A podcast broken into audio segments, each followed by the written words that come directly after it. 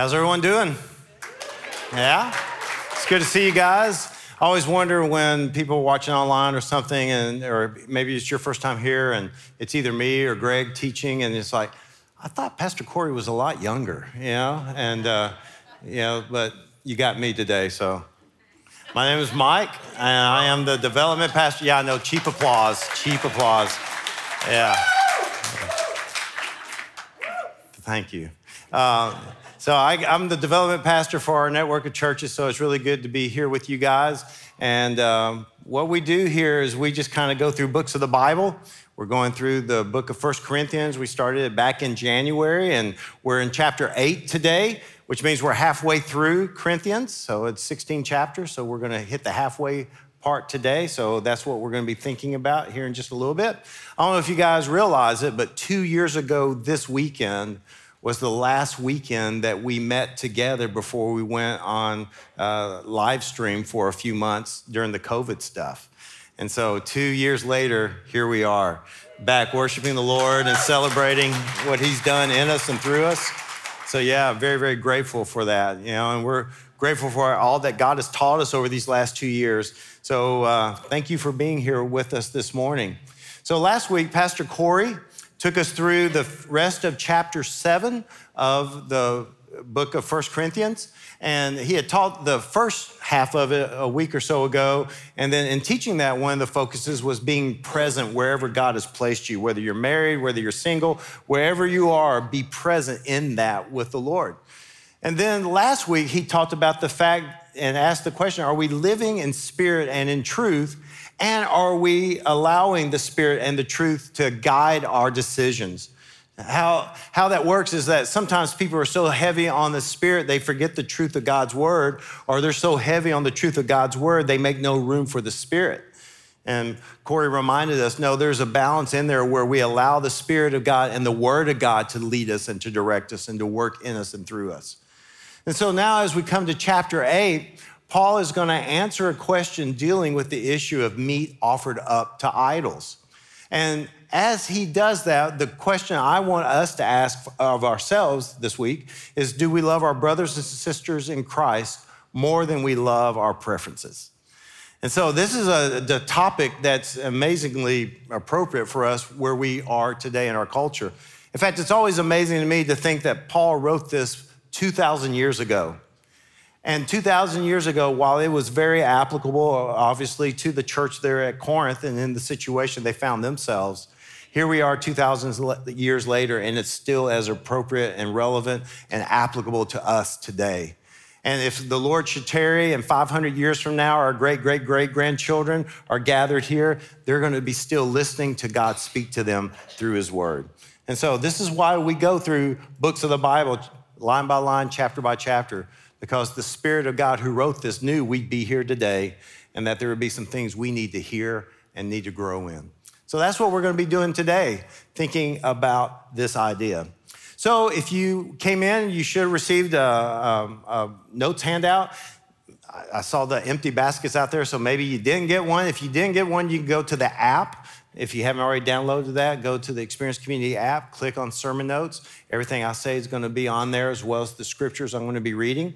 And then every, the notes will be up on the screens where you guys are sitting, so you should be able to see that. If you get tired of looking at me, you can look at that. You know, so there you go. All right, everybody good? Yeah. All right. Well, let's jump in. Let's see where God takes us this morning. Okay. Our Father, we are grateful for your word. We are grateful that your word is truth and that because of it, we can hear it and then it can penetrate our lives in such a way that we don't just remain hearers, but we become doers of it as well. Father, I'm grateful that you have gathered here, us here this morning and grateful that we can worship and listen and learn. I do pray for all the other campuses uh, in Shelbyville and Cannon County. Bless them as they are meeting even right now. I pray, Father, that you would bless all the other churches that are gathered in our city and in this Middle Tennessee area who are proclaiming the gospel of Jesus Christ. May many lives be transformed because of what you're going to do all across our city and across this Middle Tennessee region. So, Father, be with us right now. Use us for your glory. We ask in your powerful and wonderful name. It's in Jesus' name we pray. Amen. All right, so again, it's only 13 verses, so we'll get through it pretty, pretty quick, but uh, there's a lot of depth here, and so we want to make sure that we hear what God is saying to us through Paul. So the first three verses of chapter 8 begin like this Now, about food sacrificed to idols, we know that we all have knowledge. Knowledge puffs up, but love builds up. If anyone thinks he knows anything, he does not yet know it as he ought to know it. But if anyone loves God, he is known by him. So, the question that is being asked is about food offered up to idols. One of the things we forget is how young this Corinthian church is. In fact, all the churches there in the New Testament were all very, very young. In fact, we just celebrated 13 years in February. February 15th was our 13th year anniversary, and the Corinthian church was younger than we are. And then Christianity had really only been around for 25 years. It had been about 25 years since Jesus resurrected and ascended into heaven. So the people who were being saved in that church, there were some Jewish people that were being saved, so they at least had some Old Testament background. But the majority of the people were Gentiles who were coming out of pagan religions. And so they had no knowledge of anything about Abraham, Isaac, or Jacob. They didn't know any of the Psalms. They didn't know any of those things. And so they had a ton of questions about what it meant to live as a follower of Jesus Christ. And they wanted to know how can they navigate some of the cultural questions that they were facing having come out of idol worship. And so, what Paul has been doing throughout this entire letter has been helping the Corinthians understand that the church of Jesus Christ is to be built on Jesus Christ and on the gospel of the good news that he has come, he has died, he has resurrected for our sins, and that you can have freedom in him. And so, what this church was doing, though, instead of elevating Jesus and the gospel, they were elevating what they called knowledge. And knowledge in that Greek system was a study in and of itself that would often make people feel very prideful about what they knew and what the things they could talk about. And so, what they began to do is to focus not on Jesus, but on how much knowledge they had. And so, they pursued knowledge and not Jesus. And even today, we face that same thing where there are a lot of us who may know a lot of things and we boast in that. And the reality is, though, if we are followers of Jesus Christ, the only one we should boast in is boast in Jesus and then uh, use that boasting to not only lift him up, but to build up others. And so this is what Paul says early knowledge puffs up, but love builds up. So you can know a lot about Jesus and not love your neighbor like you should. We need to be people who love knowledge of Jesus, not so that we can be knowledgeable, but so that we can be servants of others. Because pride always destroys. Whenever I think I'm smarter than anyone else, that means I am looking down on someone. I am thinking I have achieved something more than them. And so pride led these Corinthians to think that they were better than what is going to be called the weaker Christians. And Paul says if you think you're better than others and you claim to be a follower of Jesus, you're really not as smart as you think you are. Because what happens is you can tell if a person is truly following Jesus by their words and their actions. It is out of the mouth that we speak what's in our hearts. And so we have to recognize that being known by God is a humbling thing. In fact, it's so humbling because we know we didn't earn it, we didn't deserve it, that we are saved by grace alone. And if we are saved by grace alone, there's nothing we can boast in that makes us better than anyone else.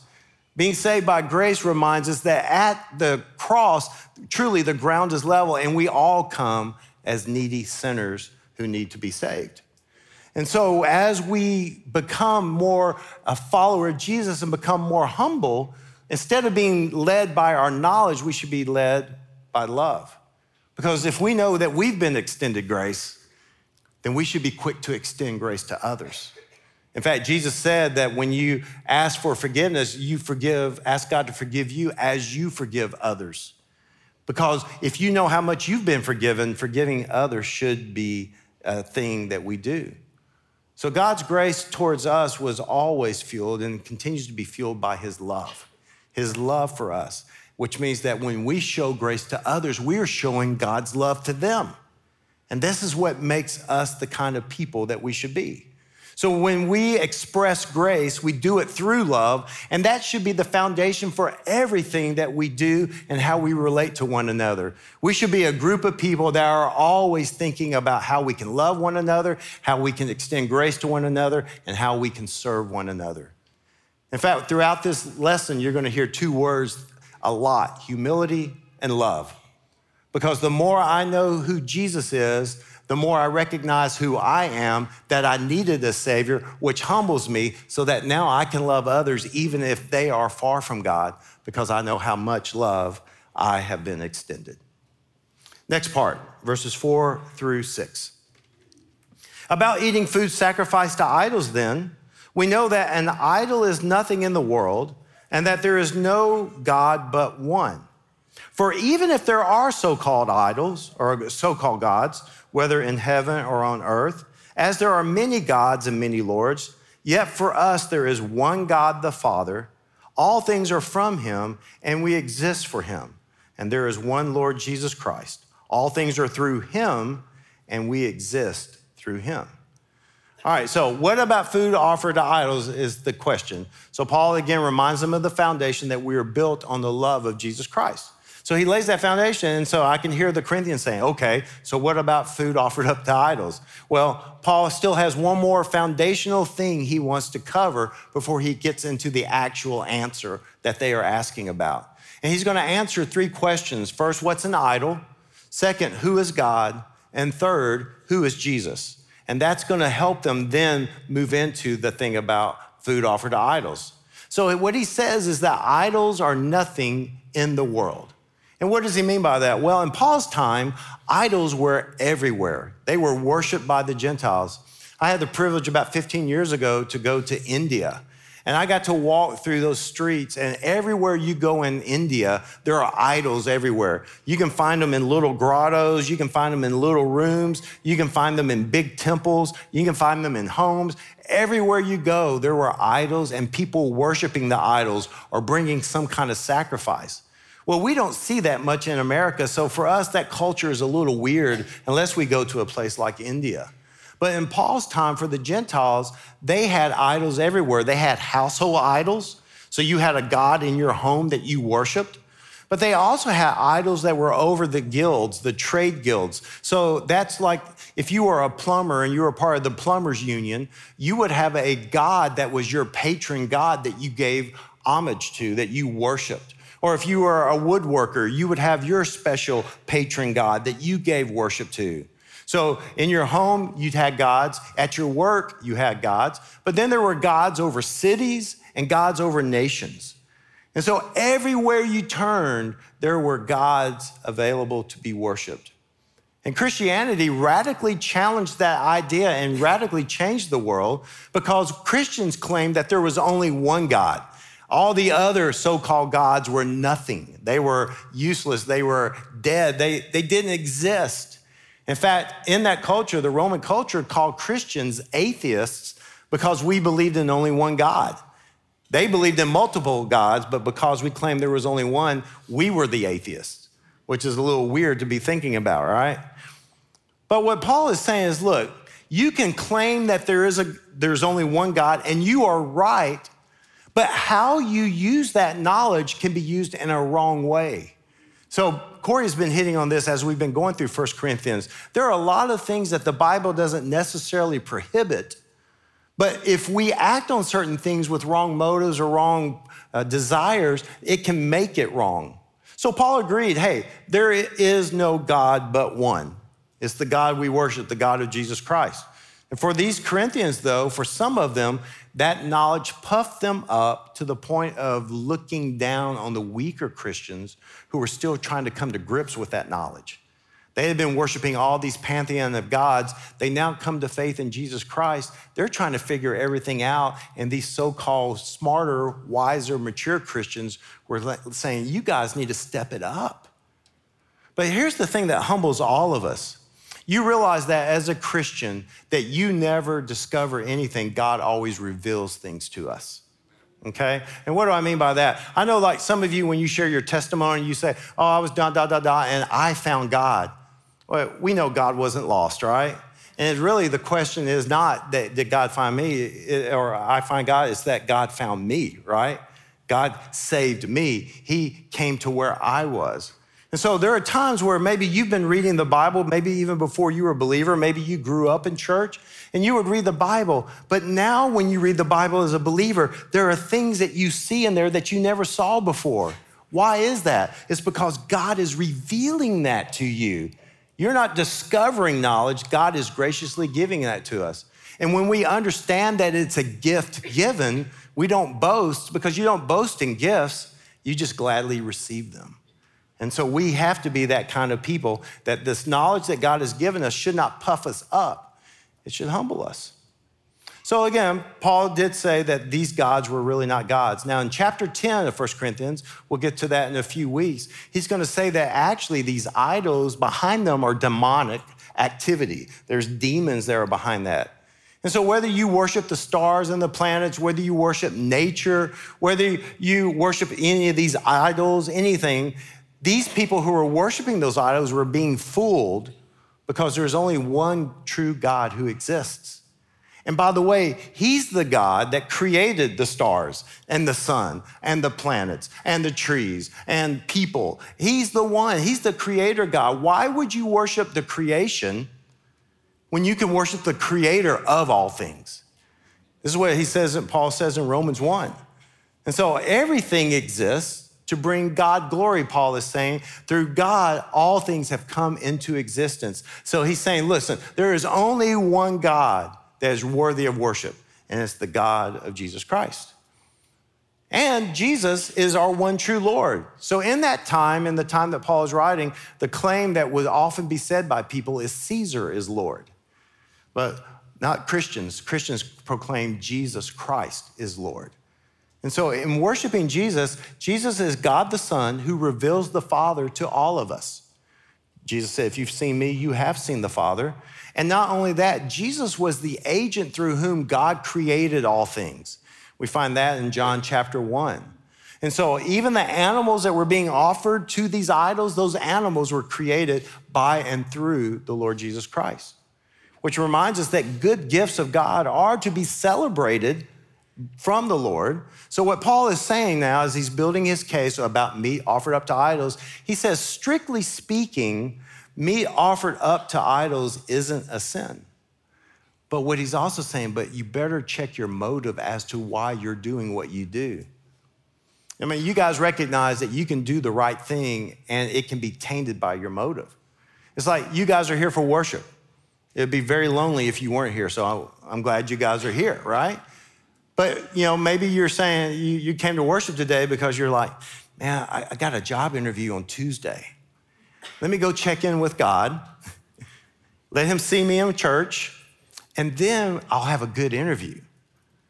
You know, I mean, sometimes we kind of operate on this like Christian karma kind of thing, right? If I do something good for God, He'll do something good for me.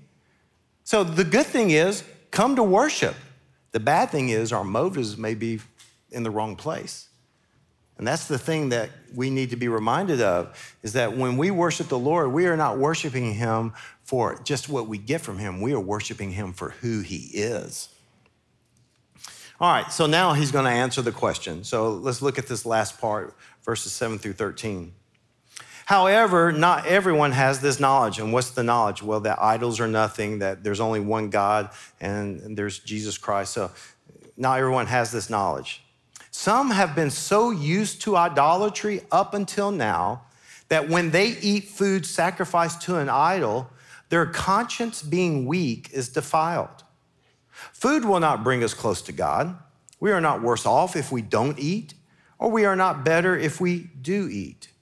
But be careful that this right of yours in no way becomes a stumbling block to the weak. So there's the key, right? Don't let that happen.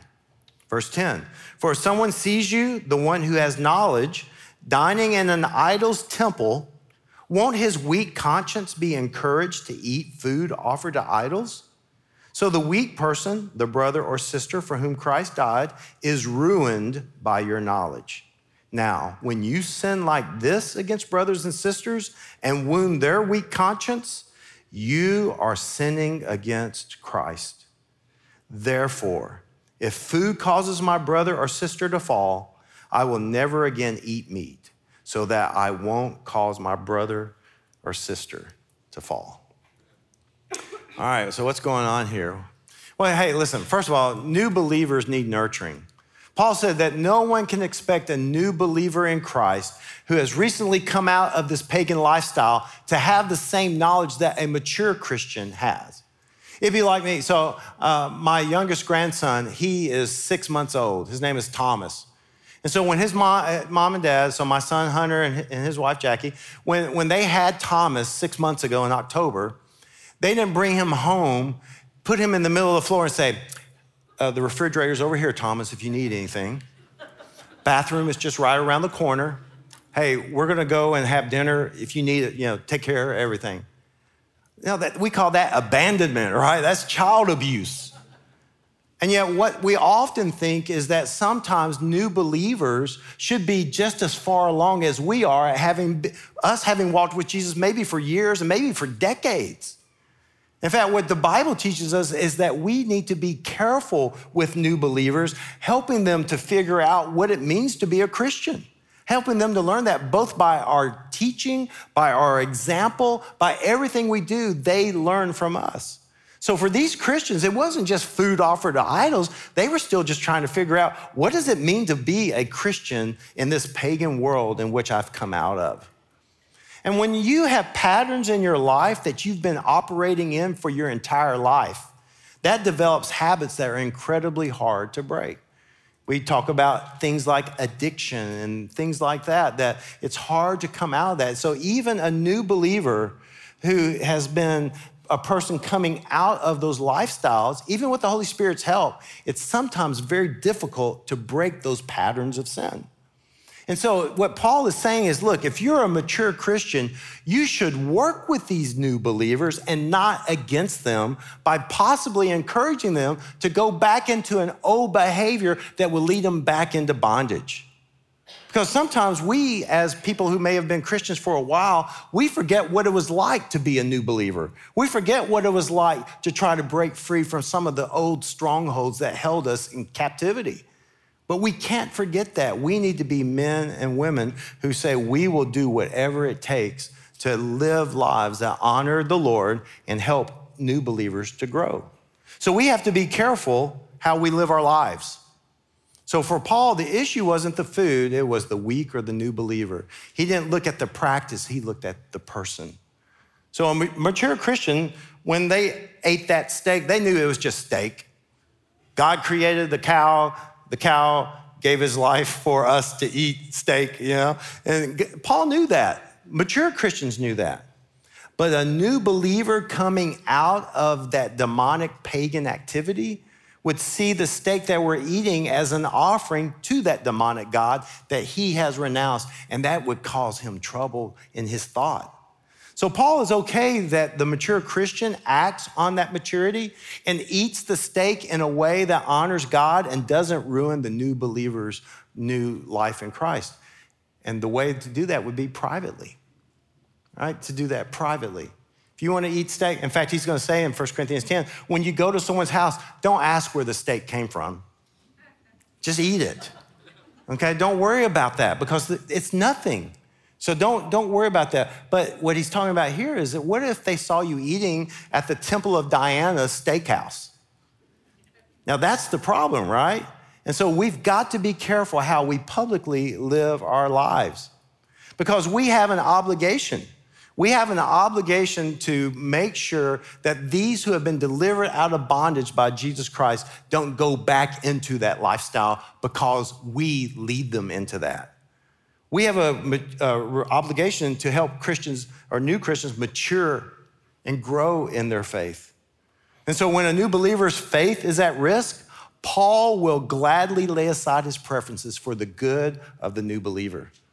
And what is Paul showing? He's showing grace, he's showing love, and he's showing humility when he does that. And isn't that to be the essence of who Jesus is? Jesus full of grace, full of love, and Jesus came as a humble servant. And if we call ourselves Christians, which means little Christ, we should be following his example with how we treat and live with others. So if we say we love Jesus and know he's the Lord, then that means by very default, we're going to love people like he loved them as well. Are y'all there? Okay. Just checking. So, what about preferences? Well, again, he says eating meat offered to idols wasn't sinful. Okay? It's nothing. Idols are nothing. So the meat itself is not. But doing so at the expense of hurting a weaker brother or sister, that was what made it sin. So the question is then, what are preferences? Well, here's the way I kind of define it preferences are behaviors for which the Bible gives no clear biblical prohibition. Okay? So, you know, you can read the Bible, and when you read it, there's nothing there that says you can't do that. But we still need to have wisdom as to whether or not it's beneficial, such as what Paul's talking about here eating food in an idol's temple. Because every believer is called to mature so that preferences never bring division. Now I know in well, you know we are a non-denominational church, but you know I have a Baptist background. Some of you may have a Methodist or a Catholic or whatever background as you come into this place. But one of the things is that often some of our backgrounds bring us some experiences that may have not been the very best. I know growing up in Memphis as a Baptist, what I found out is that our church, during my growing up years, we split three times. Yes. So if you if you don't know about Memphis, man, back in Memphis, the, the big thing in Memphis was Saturday morning wrestling. Because it was real. And, and, and it was the highest rated TV show in Memphis. TV Studio Wrestling, Saturday morning, Memphis, Tennessee, 11 o'clock. But you know what was better than wrestling? Business meetings at my Baptist church. And it, it, it, listen, it was awful. And you know what most churches fought over, including the church I grew up in? Wasn't over whether Jesus was Lord or not, it was over preferences. Is what, you know, how long does the preacher preach, or how loud is the music, or what's the color of the carpet? That's what we fought over. And every time we divided, you know what happened? Someone would quit going to church because here's what they say if that's what Christians are like, I want nothing to do with that.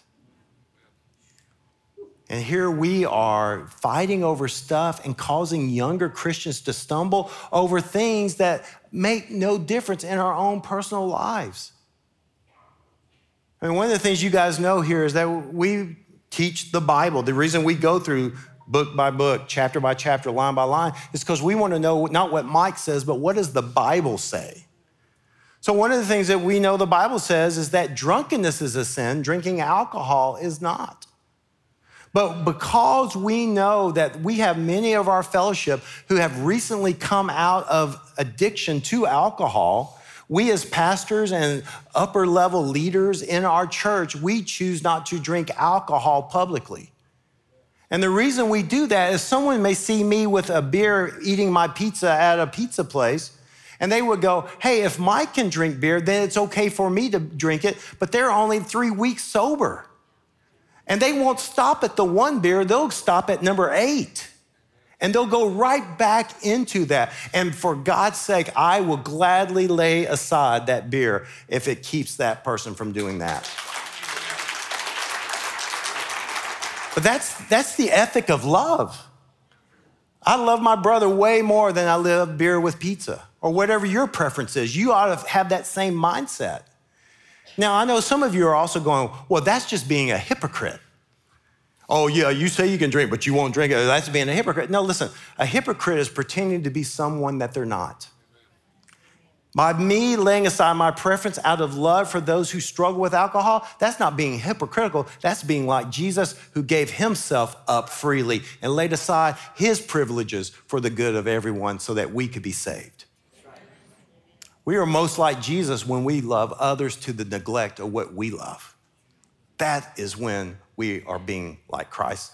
So, yeah, you can have your preferences, but don't let your preferences hurt others or divide believers. All right, so I told you we'd go through those 13 verses pretty quick. But now we need to kind of do an inventory, right? We need to ask some questions of ourselves. And so, humility. Now, again, you know, C.S. Lewis said this that humility is not thinking less of yourself, but thinking of yourself less. Okay? So it's not like poor me, I'm a nothing. It's no, I want to think of others more than I think of myself. So as we grow in our walk with Jesus, are we seeing an increase in humility? So, in other words, I've become more and more like Jesus. And if I am really growing to be like Jesus, I'm going to become more and more humble, thinking of others way more than I think of myself. Do you find that in your life? That as you grow to be more like Jesus, you see humility growing in your life? How about this? Do the people around us marvel at what we know more than how we love others? There are a lot of us that know a lot about this Bible but if all you know about me is, oh, wow, Mike seems to be pretty smart about the Bible, but you don't see Mike loving people and serving people, then I am puffing up myself and not building up others. As we grow, we want people to see how we love and know that about us more than they know how much we know. And then, how about this? Do we fight for our privileges? Do we get ticked off when we have to lay aside our privileges? Or do we gladly and willingly lay those things down at Jesus' feet to say, you know, my privileges are nothing compared to my love for Jesus and love for people? I will always elevate Jesus and others way over my own preferences. That's humility in action. That's thinking of yourself less. And then, are there times when we expect more of others than we expect of ourselves? Are we so prideful in our own way that we look at others, that we look at new Christians or younger Christians and we expect them to be something that they're not going to be yet? We expect them to do things that they're not going to be able to do yet, but we don't hold ourselves to that same standard? That's what the group of people in the Bible who did that were the Pharisees. They expected everyone else to toe the line, but their hearts were very far from God. If all you know about me is what I know, but you don't know how I love, then you don't know me well, and I'm not living in a way that should be living. We need to be people that demonstrate that we love God and others way more than we love ourselves and our preferences. So that means we need to be growing in maturity. And the way we grow in maturity is an incredibly simple process. If you've attended here any number of times, you've already heard Corey or someone else up on the stage say these four things. You need to be reading the word, you need to be praying daily, you need to be attending worship on a regular basis, and you need to be in an accountability small group. You will, you, you know, people will say, Hey, I want to grow. Do those four things read the Bible every single day, pray every day, come to worship, you guys get the pass, right? You're here, okay? And then you also need to make sure that you are in a small group. Now, listen, I know there are people watching online right now, and you know, for a lot of them, they couldn't be here, they're on vacation or whatever, sick. That's fine. But when the weekends come, you need to be here. This is where God wants us to be. And then you need to leave this place and be hanging out with other believers in a small group. Now, we know that the great commandment says to love the Lord your God with all your heart, mind, soul, and strength, and love your neighbor as yourself. Look at these four things. If you're in the Word and you're praying, you're going to be loving God. And if you're gathering in worship and you're in a small group, you're going to be loving people. Isn't that amazing? The four simple things that the Word of God gives us are the things that are going to help us love God and love people. But this is what we've got to be doing all the time. And this is what's going to fuel your growth. We've already asked this, but again, just remind you are we more offended by the remaining sin we see in us rather than the sin we see in others? Or do we look out there and go, man, look at all that sin out there? I'm doing pretty good. You remember when Jesus told the story of the two men praying in the temple? One was a tax collector and the other one was a Pharisee. The Pharisee was bragging to God about all the things he did for God and finally said, And Lord, thank you most of all, I'm not like this guy. And you remember the tax collector wouldn't even lift up his head, but he just kept beating his chest, saying, Lord, have mercy on me, a sinner. And Jesus said there was only one of those men that left justified, and it wasn't the righteous man, it was the humble man.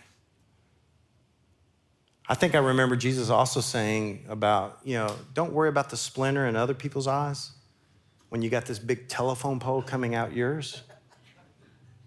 First, take care of your, tumble, your, your telephone pole, and then you worry about the splinter. You see how, how the Word of God changes everything that this world teaches us? You know, we live in a very narcissistic and hedonistic world. Narcissism says it's all about me, hedonism says it's all about my pleasure. And the teachings of the scriptures, as given to us by the Lord Jesus Christ, just chop away at the root of our pride, saying, No, it's not about you and it's not about your pleasure. It's about Jesus and it's about others. So instead of being offended at what the world is doing, I need to look at the mirror and say, Lord, what is in my heart that's far from you? What are the things I need to be giving you? What are the things I need to turn over to you? Now, let me flip this for just one quick second. Have we remained as a weaker brother or sister for too long? So, there are some of you who are Christians and you've been Christians for 10, 20 years, maybe five years. You've been a Christian a while and you are still easily offended. Have you figured out we live in an easily offended culture? I mean, there are some of you that will be offended that I even quoted C.S. Lewis. Oh, how, how dare you quote? Do you remember when Paul in Acts chapter 17 was walking the streets of Athens? And he was provoked because of all the gods that were there. And when he got an opportunity to speak to the Athenians, do you remember he quoted one of their pagan poets to prove that there was only one God? Look it up and read it yourself. He quoted a secular poet. Be like me quoting, uh, you know, Bob Dylan or something, right? That great theologian. he wrote a great song called You Gotta Serve Somebody. Amen, yeah? But isn't all truth God's truth? And whether we find it in some writing here or something there, I mean, people will send emails, say, Oh, I can't believe you quoted so and so. Hey, if it's truth or helps us to illustrate truth, we're not afraid to use those illustrations.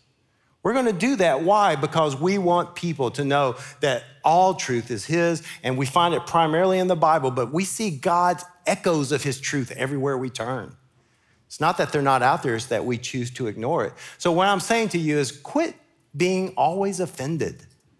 At a certain level, we've got to grow up and realize, you know, if people have preferences and they choose to do some things that are different from me, as long as it's not going against Scripture, God bless them. It won't offend me. I'll let them live in their freedom. But yes, we have to be aware of the weaker brother, but Paul never intends for us to stay a weaker brother or sister. We are to grow in our maturity. Now, this whole book of 1 Corinthians, one of the reasons why it's so applicable is about culture. And the culture that Paul was in, that church was in, the culture we're in now. And one of the ways we can easily offend weaker brothers or sisters is how we engage culture. So there's a few questions I want to ask us about that. First, do we value politics in such a way that new believers think our hope is in a party and not in Jesus?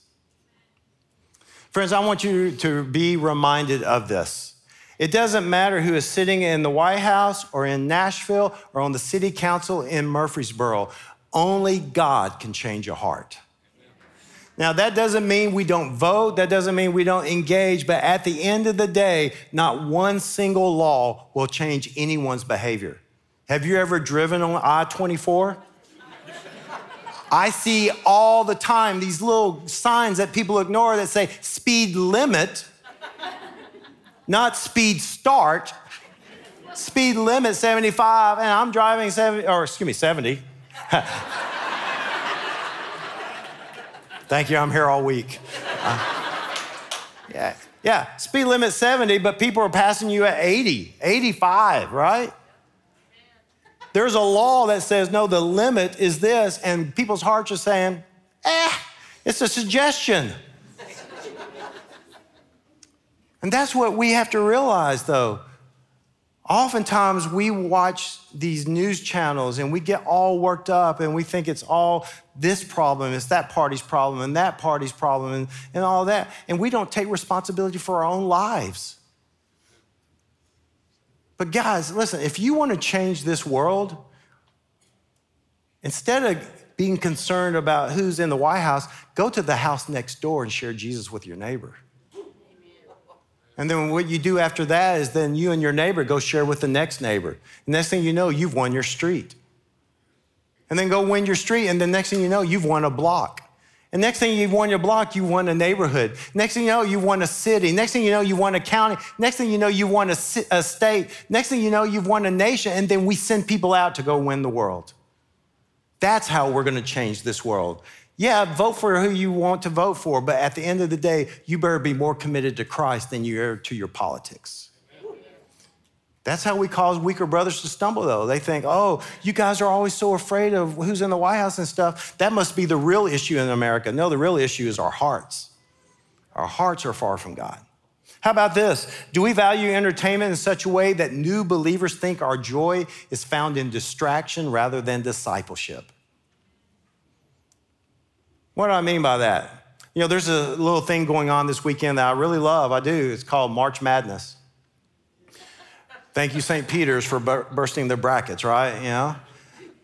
I watched a little bit last night Memphis playing, my, my hometown college that I grew up in Memphis, and they got beat by Gonzaga, you know? So I, I know that, but I didn't stay up and watch the end of the game, and I'm not bragging on me. I'm just saying it was too late, and I knew I'd be here teaching.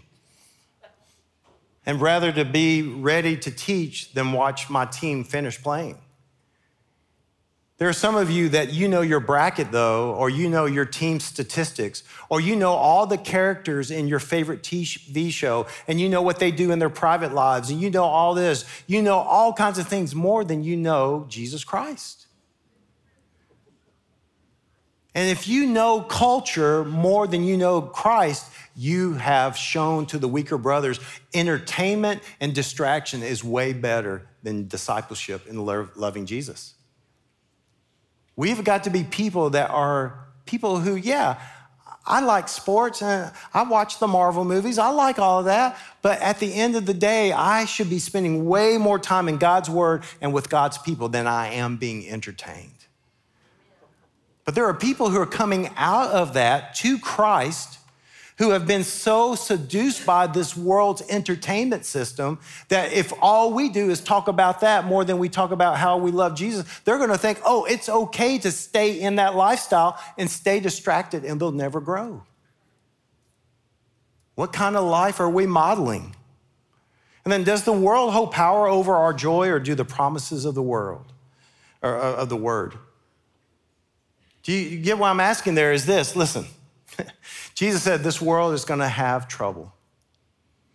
But what we do is we look at the world, we watch t- these news channels, and you know, we call it around here fear porn.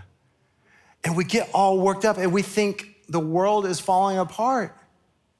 And I know in some ways it is, but you know what? My hope is not in what the world is going to do. My hope is in the one who is the Lord over this world. And what we do though is if we show to new believers that we are fearful instead of faithful, if we show to the world that we live in discontent instead of being contented in Jesus, then we're saying to them, yeah, there's a lot of things way more important that should scare you more than trusting in Jesus. And friends, when you are in Christ, your trust in Him should trump everything else that goes on in this world. What are we teaching these young believers? Are we teaching them what it means to be countercultural in a way that brings honor and glory to the Lord?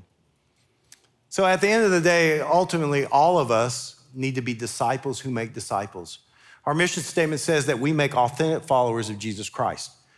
And authentic followers of Jesus Christ make other authentic followers of Jesus Christ. So we need to be disciple makers who are making disciples. And how do we do that? Well, first, we need to make sure that we explain to new believers not just the what of what it means to follow Jesus, but also the why. Isn't this exactly what Paul is doing here in chapter 8? Here's the what eating meat offered to idols, there's nothing wrong with that. Oh, but there's a why behind that. Hey, sometimes you're gonna have to lay down your preferences. That's the what. Here's why you may have to lay down your preferences. The Word of God never just says, do this, don't do that. The Word of God says, do this. Why? So you can increase your joy. That's the why. Or so that you can be free from bondage. That's the why. And we need to be people who don't just look down our noses and say, do this, don't do that. We need to be people who say, and here's why, because it's going to be ultimately for your benefit. Which means that we've got to be in God's word so that we know that God is not just some ogre in the sky trying to tell us stay off his lawn. He is a God who has created all things for his glory and for our good. And the devil, who cannot create anything, distorts the good creation of God. We need to take people back to the goodness that God has given us through his word and the why behind the what. Are we patient and kind and gentle with new believers? You get irritated? You know, I mean, have y'all ever been with a three year old who asks why over and over and over? You know, and, and you're just like, you know, dear Lord, come quickly, right? but sometimes we can be short with those who are new believers and they, they just need, why? Help, help me understand that. And so I need to be patient, kind, and gentle with new believers. And by the way, can I tell you, you already have help in you to be able to do that? He's called the Holy Spirit. And do you know the fruit of the Spirit in Galatians 5 says to be kind and gentle and patient? You have everything you need to be that to new believers, to help them grow in their faith, hopefully because people were patient and kind and gentle with you. How about this? Do you invite new believers to join into life with you? Too many of us isolate. We'll leave this place and we'll isolate for six days and then we'll come back on Sunday. And that is not at all the way the body of Christ is meant to be. In fact, we are called the body. We are a community of believers that are linked as brothers and sisters in Jesus. And so we should be caring for one another and encouraging one another and helping one another and loving one another and visiting one another and serving one another. There's all these one another passages in the New Testament that only work when we are with one another. And so uh, you know this as well that a lot of times we learn more by observing and so, it, you know, you got a, a, new couple that have just come to faith in Jesus Christ, and they don't know what a Christian marriage looks like. Invite them into your home to see one. You have new believers that have come to faith and they have small children. They don't know what it means to raise children in the fear and admonition of the Lord. Invite them over and let them hang out with your family. I know some of you right now are going, oh, dear God, not my house. but even in your failures, you teach people grace, don't you? God never expects us to be perfect. He expects us, though, to be welcoming to new believers and share life with them.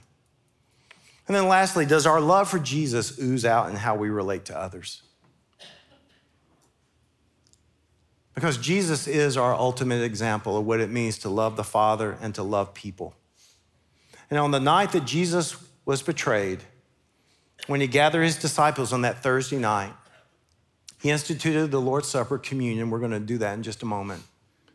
But then he also said something that I think is really appropriate as we finish this lesson. He said, I give you a new command love one another. Now, friends, if you don't understand this, let me tell you, that was not a new command. Because Jesus had been asked earlier in his ministry, What's the greatest commandment? He said, love the Lord your God with all your heart, mind, soul, and strength. Love your neighbor as yourself. The love one another was in the Old Testament. So that's not the new command. What's the new command? Just as I have loved you. Because in just a few hours on the next day, on that Friday, Jesus is going to be laid on a cross nails driven through his wrists and his feet. He's going to be erected on that cross for all to see and to mock and to scorn and to spit and to cast all vile manner of insults against him. And he's doing that because while we were yet sinners, he loved us and died for us. Jesus, the one who created everyone that had driven the nails, everyone who had given him that false uh, conviction, everyone who had turned from him, everyone that was insulting him. He had made every single one of them, and he let them do that to him out of love. And you're saying, I'm not willing to lay down my preferences? If you want to be a man or a woman who loves well, you need to love like Jesus. And here's an interesting thing, isn't it? In verse 35, Jesus said, The way they will know you're my disciples is not by how often you attend worship or how many, many times you volunteer for a community cleaning day, or by how much you sing and raise your hands, or how much you amen a sermon, or how much money you give to the church. People will know that you are my disciples in the love you have for one another. Dear friends, I believe the Holy Spirit of God is grieved when we misuse these grace gifts that God has given us to lift up our preferences to the harm and detriment of our brothers and sisters in Christ. Jesus did not love by taking, Jesus showed his love by giving. And that's what we've been called to do. Will you bow your heads with me?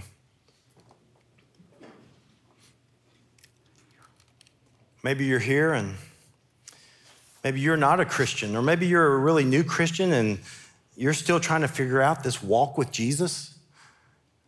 Maybe you want to have a walk with Jesus, or there's some barriers to you becoming a Christian that you have some questions about. Well, Pastor Muhammad is up here on my right and your left. Pastor Muhammad came out of another religion, he came out of Islam and came to faith in Jesus Christ, he, I can't think of a better person for you to come and talk to and ask, hey, what about this? What, what brought you to faith in Jesus? Muhammad will be glad to talk to you about that. Maybe you're here and you're hurting physically, or you're hurting emotionally, you're hurting spiritually, financially. And you're just saying, I just need someone to pray for me. Well, there are men and women on both sides of the stage. And don't be embarrassed to come up and ask for prayer, friends. We are all equal here before the Lord. They're not going to look down on you because maybe you're finding yourself in a bad situation. They're going to lift you up before the Lord. So come and ask for prayer. And then, lastly, everywhere around the room where you see a lamp on the table, there's communion. The bread represents the body of Jesus broken for sinners. The, blood, uh, the juice represents the blood of Jesus shed for sinners. It is a reminder that Jesus died not so that we could boast in our preferences, but so we could lay them down like he did. And you're going to have a physical, tangible reminder of the sacrifice of Jesus for you. The only thing we ask is that you repent of your sins. Because if you are willfully walking in sin and you eat and drink, you're making a mockery of what Jesus died. He didn't die to keep you in your sin, He died to deliver you from your sins. And so repent. But here's what I'm going to ask you to do. I know it's, you know, this is the last service and it's real easy just to cut loose or maybe just grab it on your way out. But could you just take a few moments today and ask God, you know, where am I in my walk with you, Lord? Am I maturing in my faith? And as I mature, as I mature, am I growing more humble? Am I loving people the way that represents how Jesus loved me? And then eat and drink. And in just a moment, Kyle, he's going to pray as we close out our services. So, would you just be willing to maybe take a little extra time? And let's, let's allow the Spirit to speak to us this morning. Our Father, we are grateful that you are a God who loves us, who has given himself for us through Jesus. And now, Father, I pray that as we leave this place, that in just a few minutes after Kyle prays, that we will leave with our eyes lifted up with humble hearts, thanking you for who you are and what you've done for us, and then humbly looking to serve others, even at the cost of laying aside privileges that we and preferences that we think we have, but which ultimately mean nothing if it hurts others. Use us for your glory. I pray in Jesus' name. Amen. God bless you guys. You can help yourselves.